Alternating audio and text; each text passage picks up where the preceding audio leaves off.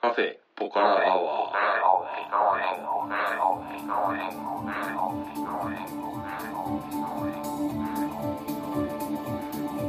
カフェポカラアワーこの番組は群馬県内某所にあるカフェポカラを舞台に私店主のたけしと、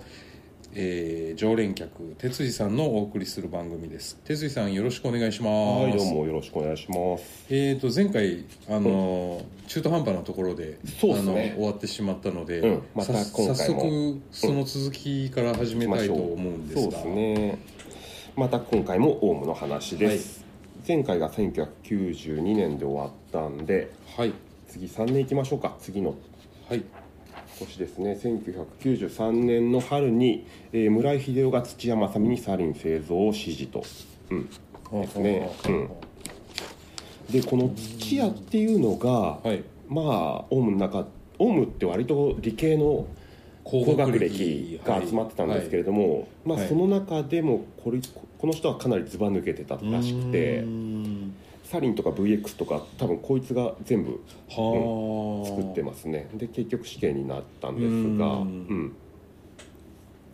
で8月に、えー土山さみサリン合成に成功と、うん同時にサリンプラントの建設を開始と、うんうんうんただこの大規模なサリンプラントうんはい多分第7サティアンだっけな、はいもう一棟丸々サリンプラントなんですが、はいそこからはサリンは作れてないほー結局は土屋はがい本当にちっちゃな実験室みたいなところではい清掃したのはいが松本にも、ほーえー、と地下鉄にも使われたという感じらしいですすねへえサリン作るのも多分そそんな簡単なことじゃないんですよ、よ。うんでこの年の10月に、えー、と朝原教団が毒ガス攻撃を受けてるとの主張を始める、うーん、なるほどうん、。自分たちで毒ガスを作っておきながら、い自分たちも毒ガスにはい。から攻撃を受けてるとといいうことを言い出すいうことですねで翌年94年にの2月にうーんサリン30キロ製造うーん。後に滝本太郎弁護士サリン襲撃事件松本サリン事件で使用ということですねうーんでこの辺からロシアにはい行って射撃ツアーしたりとか、はいうん、はあ。 AK47 カラシニコフライフルを、はえー、と部品を密輸入してはい。密造をうん開始。うんしたらしいですね完全にもう戦争する気です よねうんでえーっと5月に LSD の密造を開始うこーんの辺はあれですよねあの毒ガスじゃなくてあの、はいイニシエーション儀式に使うためのあー、なるうほんど。やつですねうーん。で結局この年の6月にはいえーっとさ前回話した松本はいの土地を巡って裁判所とやり合ってた関係で朝原がついに松本サリン事件の実行を指示と、はい。うんはで、 えー6月の27日に夜松本サリン事件ですねあ。はい。長野地裁松本支部官舎に隣接する住宅街でサリンを噴霧うんうんうんうんうん要はその裁判官とかの宿舎みたいなところを狙った犯行と言われてます、では8人が死亡重軽傷者が600人、うーん。でこの間たけしさんも言ってたけど、はい冤罪としてはい当初は被害者の一人要は第一通報者だったはい河野さんはいが犯人とされましたね、はい。まあいい迷惑ですいい迷惑ですね。うん、で翌月には覚醒剤の密造を開始とうーん。でこの年の7月に河野さん自体もはい第一通報者であって、はい奥さんも亡くなってますし、はい自分もあのサリンの被害を受けたと、はいはいその人が7月に退院して顔も名前も出して結構ですとして記者会見を開いて、はい自らの無実を訴えた、はい。この辺はね僕も覚えてるんですけれども、はいやっぱりこの辺でもやっぱりはい普通にテレビ見てるだけだとオウムの仕業だなとははいやっぱ思えなかったですよね、おー河野さんが白なのか黒なのかもうよく分かんなかったしうんうん、そんな感じでしたねうんうんうんで次のページ行ってこの年の8月から9月ぐらいに、はいまた土屋が今度は VX ガスというガスのうんうん合成に成功したと、うんうんでこのこの後にまあいろいろ監禁事件だとか、うん VX の殺人事件だとか殺人未遂だとか、うんうんううんんかなりやってるんですけれども、うんうん結局はね誰も捕まらず、うんうんはあという感じですでまた次のページいよいよ次はもう95年ですね、はいうん、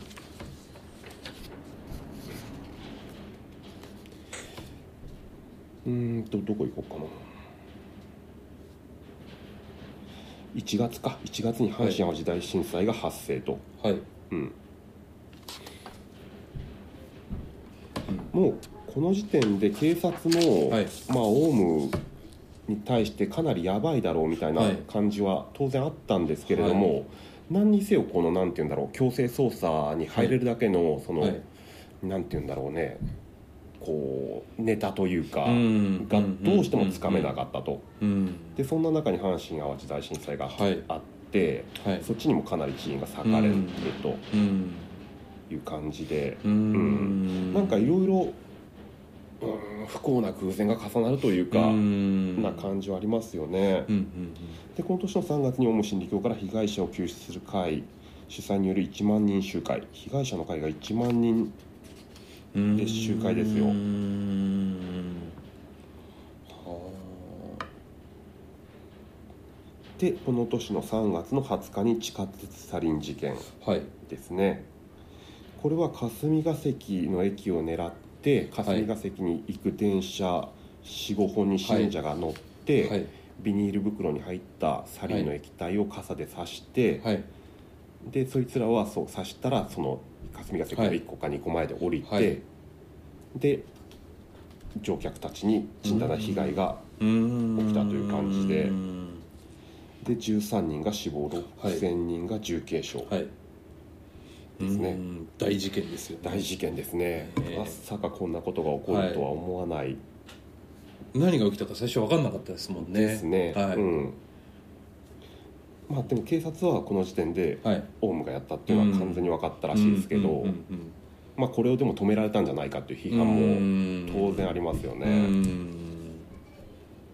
うんでこのともう2日後ですよ2日後にはい上九式村の教団施設などはいに、えー、と一斉捜査、はいこれ早かったですよ早ねかったですよね、はいなんかねサリンを作ってたっていうことも、はい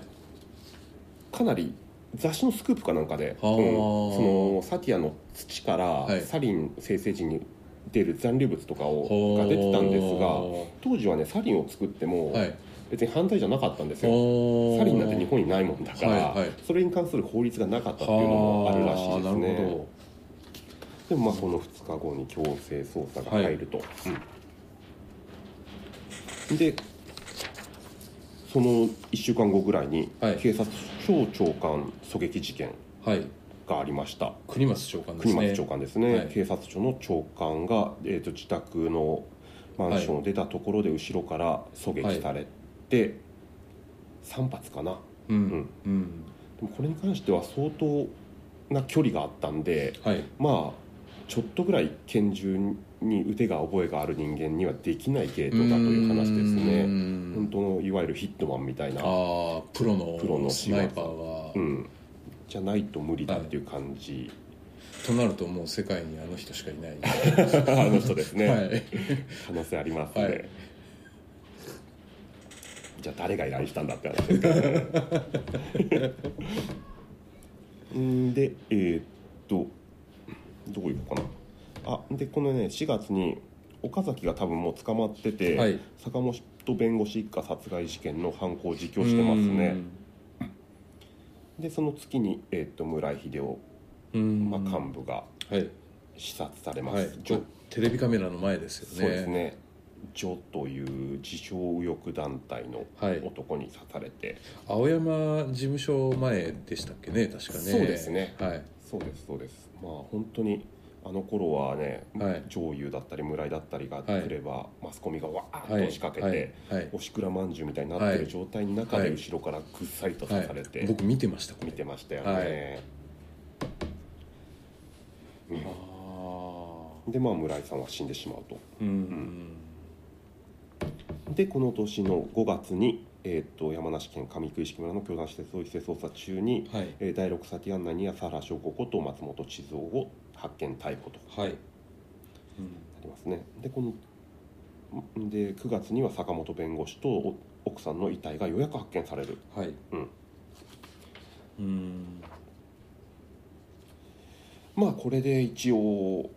一区切りですね、オウム真理教の事件は、はいでまあこの後に、えー、と裁判が始まると、はいで結局はまあ上優広報部長だったはい上優文弘も逮捕されるんですが、えっ、と1999年に出所してますねはいうんでオウム真理教自体はその名称を変えて宗教団体アレフとして2000年から再編してると、はいうんでえっと去年あその前にあれだまだね指名手配ではい捕まってない信者が3人ぐらいいたんですよね、はいはい平田真はいあと菊池直子爆弾娘そうですねはい走る爆弾娘と言われた、はいとあとは高橋克也かはいこの辺りが大は体2011年か12年ぐらいに、はいえーとまあ、自首してきたり、はいうんあとは高橋が最後に、えー、と逮捕されたとはい平田真が警視庁丸の内警察署に出頭したんですけれども、はい指名手配中の、えー、と平田ですっていうんで、はい外の警備してたはい警察官にはい言ったら、はい悪ふどっか行けみたいなあ感じあでお前らふざけんな よ門前払いされたらしくて もう一回行ってもじゃあそこにけ発注あるからそっち行けみたいに言われてで結局その発出所はでい捕まったらしいんですよね。ああなるほどうんえーっと最初に追い返したおまわりさ ん今はどうされているんでしょうかえっ とクビですねクビになったそうですそうですかでまあこの事件あこの3人がか逮捕されてはいで裁判も一応2018年の1月に終わってまあはい去年ですよね、はいで7月に、えー朝原将校はいほかがはい死刑執行とはいうんうんいう感じで、一応この事件は幕を閉じるうんという感じに、うんうんこまあこういう事件ですよね、はいあーでまあとにかくいろんな人が関わってるし、はいはい登場人物も多いし、はいまあ、警察はい検察、うん、公安はい当然オウム真理教もそうだし、で住民だったり、はいまあ、いろんなところからはいものが見れる事件なんですよね。でいろんな本が出てて、はい僕が読んだ本をざっと挙げると、はい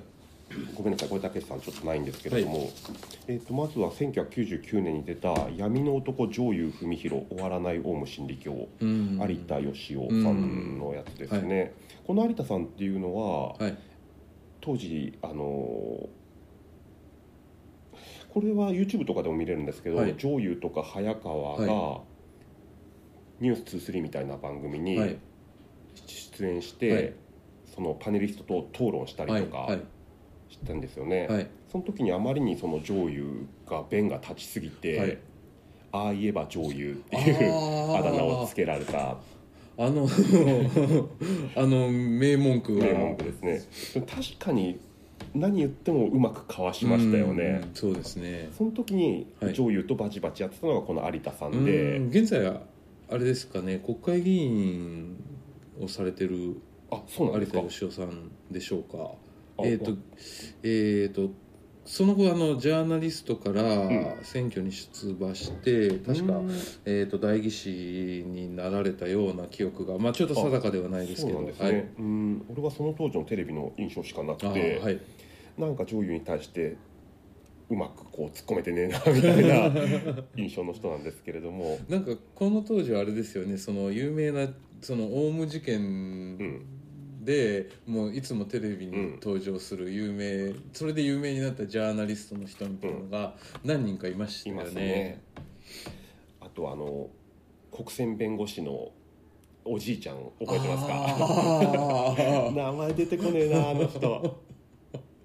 いましたね、うはん、でいも僕が読んだ本にはあの人出てこなかったです ね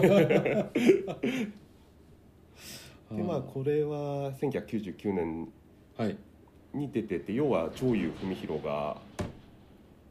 この人は殺人には関わってないんで、はいうん、微罪にて逮捕されて出てきた時に出版されたうー本ですね、んなんか女優自体ははいこの有田さんによると、はい逮捕されないと思ってたらしいんですよ、おおまあ、そんだけなんだろう自分はが本当にはい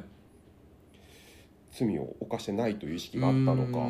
それとも何かその警察との司法取引みたいなものがあったのかうんうんほうまあタイトルは「闇の男女優」って書いてあるけど、はいなんかね読んでも別にその女優の怖さというか不気味さというかあはーそれほど、うん、感じられなかったですねうーんで次が2005年の、えー私にとってオウムとは何だったのか」はい早川清秀はいですね早川はえっ、と要はオウム真理教のはい幹部で、はい裏のワークにはいほぼ関わってた男ですね、 2005年ってことはこの人は獄中で書いたってことですかねそうですねあ獄ー中期ですねでまあこの人は朝原よりも年上で、はいうん、社会経験も豊富で、うん、ただ最初からもう殺人はい最初の殺人からもずっと関わってて、はい坂本弁護士がを殺したのもこの人うだんしうんうんでただ後半になると内部の権力争いに敗れたのかなんだかわかんないですが、割とロシアに飛ばされうんうんてで上位もロシアであー上位はロシア支部のはい支部長おでー早川はそこに行って何かまた裏のワークをしてたとまあ当時はねあのソ連があはいソビエト連合連合ソビエト連邦連邦が崩壊し崩壊して、はいねロシアはかなり混沌としたはいとこだったんエリで、ツィンロシアの時代でうん結構グズグズだった時ですよねそうですねそこはにいつけ込んでいろいろまあ武器だったり、うん、化学兵器だったりうん核も手に入れたとか入れたかったとかっていう話もありますねなんかい1億円渡すからちょっと核買ってこい、あ1億で核買ってこいって言われたんですね 一億で買えんのか な桁が桁というか超らしいですやは りまあそうですよねうん関係各種にねいろいろ払うお金もあるでしょうからね、まあそんな早川さんの手記なんですが、はいかなり冷静にオウムを振り返っててうーん面白いですこの本は、おうんまあそのなんて言うんだろうなこの本を読むまでなんかそのマインドコントロールされはたい人間っていうのは、あはい本当に機械のようにはい躊躇なく殺人とかできるのかなと、なんとなく漠然と思ったんですけれども、やっぱり人を殺すのは、はいうん、かなりきついらしくうてーんそういう心境の告白はかなりリアルでしたねうー。んうんじゃあ次が2006年のはい高田文彦の「朝原将校の誕生」という本ですね、これはオウムの本でもあるけれども、まあ、スポットを朝原将校というはい教祖にはいのみに当てた本で、これ多分朝原本としては一番詳しいかもしれないですねうーんで朝原将校っていうのは、はい目が見えなかったはいはい最初の頃は子供の頃は片目が見えなくて、はいもう片方は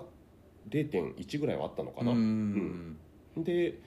そのヨガのサークルやってた頃も自分で一人で歩けたらしいんですけれども、オウムの後半になると、はいまあ、全盲だったっていう説もあるし、うん見えてたっていう説もあるし、でもまあそれなりに目が悪かった、うーんまあ義母愛子さんとかもそうですけれども、はいあの人も片目が見えないんですよあねそうなんですうんあーなんか霊能力者って割とそういう、はいちょっと体の一部が欠損とかしてたりする、人人が多かったりしてまあ、だから朝原に何か能力があったかっていうはいわけでもないんですけれども、はいまあその目が悪かったのは実は水俣病の被害者だったんじゃないかっていうのをほこの本では書いていうて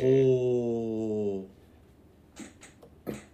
実際一番上のお兄さんもは全盲だしう、ああそうか熊本八代出身ですもんねうん、割とねうん近いらし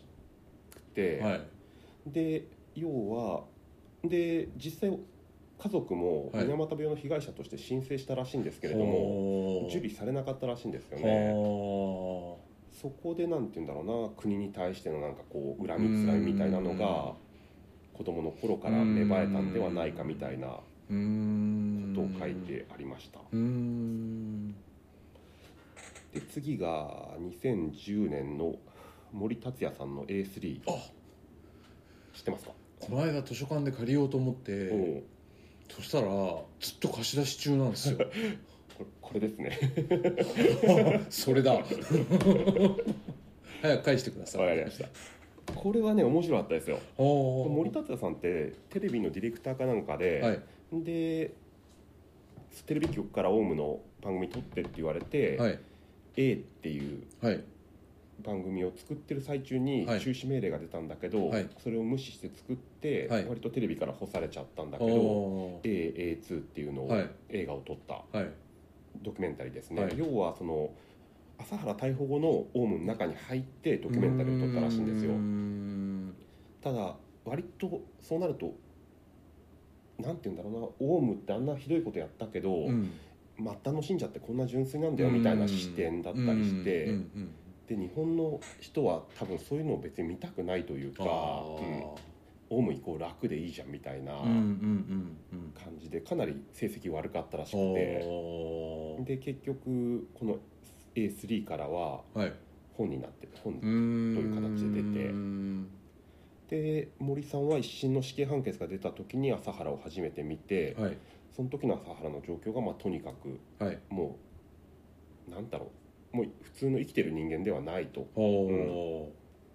ー完全に壊れてるおなぜこれをに精神鑑定せずにーはい裁判続けてんだみたいなところですよね。うーんおうんだから、うん、その2000何年なんだろう2000年代のしその死刑判決から死刑確定までぐらいの、はいうん、裁判の様子だったりとかは割と細かく書いてます。すかなり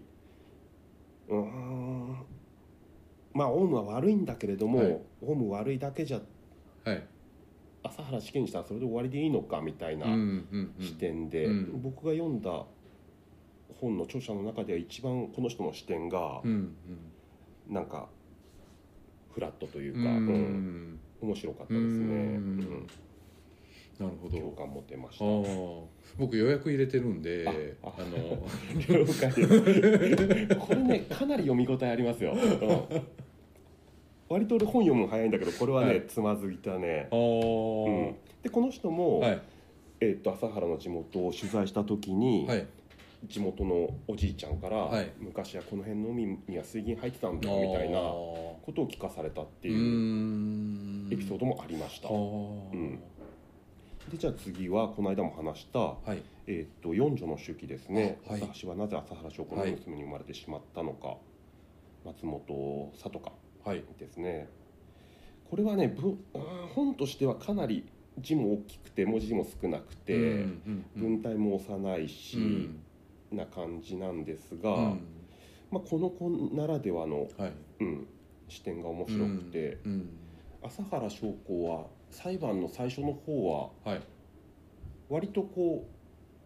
うなんだろうな、まあ、朝原なりの持論だけど、はい一応裁判官の長の質問とかに対して受け答えをしてたらしいんですよ。おそれがある時から、ーはいもう尻滅裂な会話にならないようなことを言い出して、はい最終的にはもうある車椅子で登場して、はいでもう言葉一個も発せられなくなったはっいはいていうような感じらしいんですよね、はそれがその詐病なのか、はい要ははい病気を偽ってるのか、はい本当に壊れてしまったのか、いはいっていうのが結局最後まで分かんなかったんですけれども、うーんこの四女は何度か面会して、はい詐病だって言ってますね。ほこれは身内が言うのは面白いなとほで面会の時うに、はい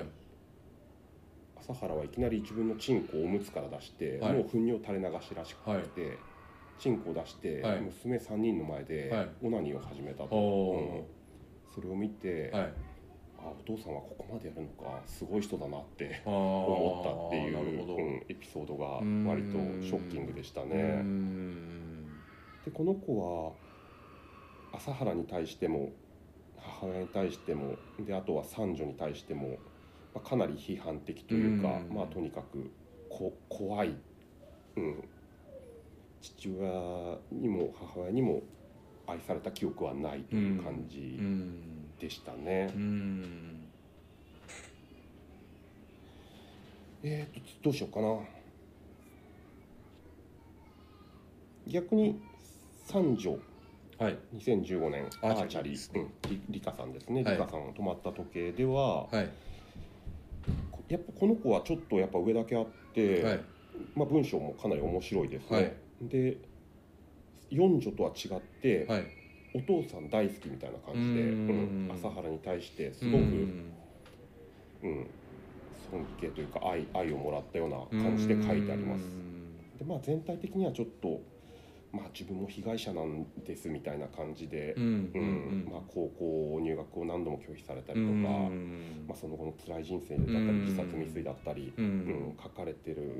んでこの辺に共感できるかどうかうんうんによってかなりうん感じ方は変わるうんかもしれないですね。で、うん、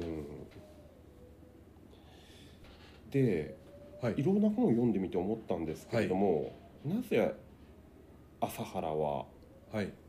あんな事件を起こしてしまったのかっていうのは結局のところ誰にも分かんないんですよね、い裁判で結局はい朝原が途中から、途中からというか何も喋んなかったので、はい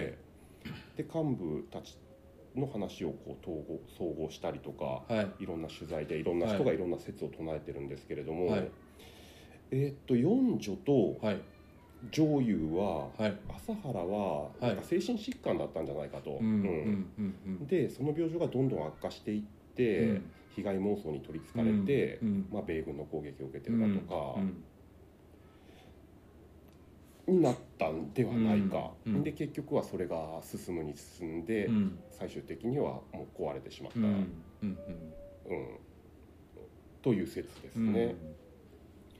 でもう一個はこのこれは森さん A3 の森さんとかが言ったのは、はい朝原は結局は目が見えなかったんで、はい最後の方はその外部の情報を自分で入手できなかったとテレビも見れないし、本も読めない雑誌新聞、はい何にもその外部情報がはいないんで、はい要は自分に対してのメディアっていうのが、その側近の幹部はがい仕入れてくる情報のみだったと、はいで幹部たちは朝原に気に入られようとはいして、はいちょっとまあ事実をねじ曲げたようなことも言う、はい一個あったエピソードは、はい村井とはいその信者がはいサティアンを歩いてる時にはい遠くにヘリコプターが飛んでたと、はいでその信者はあ新聞社かなそれともなんだろうみたいな感じで確認できなかったらしいんですが、村井はすぐにはい携帯取り出しはいて、はい朝原にはい連絡して、米軍のヘリがはい来てますはい毒ガス攻撃受けてますとはい言ったと、ほでー朝原が目が見えてれば、はい窓からそのヘリを見て違うじゃん あなるんだけど、はい朝原はそれができなかったあとうーんなるほどはいそれによって朝原うん、なんかこううんうん幹部と朝原がこう相互になんかこううんうん被害妄想に陥ったんではないうかんみたいな説うがんありますうね。んまあ今となっては推測することしかできないでですけどすね。そうですね、ただ朝原はい。がはい。本気で本気だったっていうのは多分間違いないと思います。うーうんんはあ、本気で一発かます気だったんですね。そうですねその先をどうしようかどう思ったのかは本当に分かんないんですけれども、この間その言ったそのえーっと幸福の科学のはいひろしさんのはい YouTube ではい。宗教を勉強してる若い子が、はい。あなたのお父さんはいはエル・カンターレと名乗ってますが、はいほん広瀬さんから見て、はい本気ではい自分が神だと思ってると思いますかっていう質問を言ったんですよね、はい朝原将子は、はいと本当に思ってた、はいだから危険だった、はいあなたのお父さんは、はいあなたの目から見てどうでしょう、はいっていうんで聞いたら、はいい、やあれビジネス でしょっていうんで言ってましたねああまあまあ息子さんだから言える感じだと思いますけどねううんんでも朝原は本気やったと、うんま間違いそれは多分ね間違いないですねはあでたくさん他にも本読んできたんですけれども、ふと思ったんですよ、さはいさっきも言ったそのはい当時、反オウムとしてはいテレビに出てたパネリストの中はいで一番有名なのって、はい江川翔子っていう人なんですよね、はいあの人の本読んでないじゃないかとあ思ってあはいなんで読んでないんだろうなと思ってちょっと記憶をたぐったんですが、はい当時はいオウム真理教とはい同じぐらいというか、はいオウム真理教以上にあの人がは俺い気持ち悪かった んですよ、なんかトラウマ級に、ああなるほど、うんはいきっとオウムっていうなんかすごいねはい絶対悪に対抗するためになんか、はい絶対善みたいなもんであらなきゃいけないみたいな感じはのいスタンスではい出てたと思うんですけれども、はいその狂気の量はきっと相当だったと俺は思うんですよ ね。まあ坂本弁護士という仲間を殺されて、はいねはいすごくまあ大変だったとは思うんですけれどうもんでもね江川証拠僕怖い んですよなるほどまあそんなわけでまだ、はい読んでない本何冊あるかあるんで、はいもうちょっと読んだら、はいオウム真理教ををやめようとは思ってますけれども、はいはいもうちょっとだけ読みますと、はいうん面白いです。いやー今回は、えー、と都合3回にわたって、そうですね、 はい、オウム真理教関連の、えー、と話題になりましたが、えーとね、結構僕知らなかったこともたくさんあって、はい、あのすごく興味深かったしあの勉強になりました、はいそんなわけで哲司さん今日はどうもありがとうございました。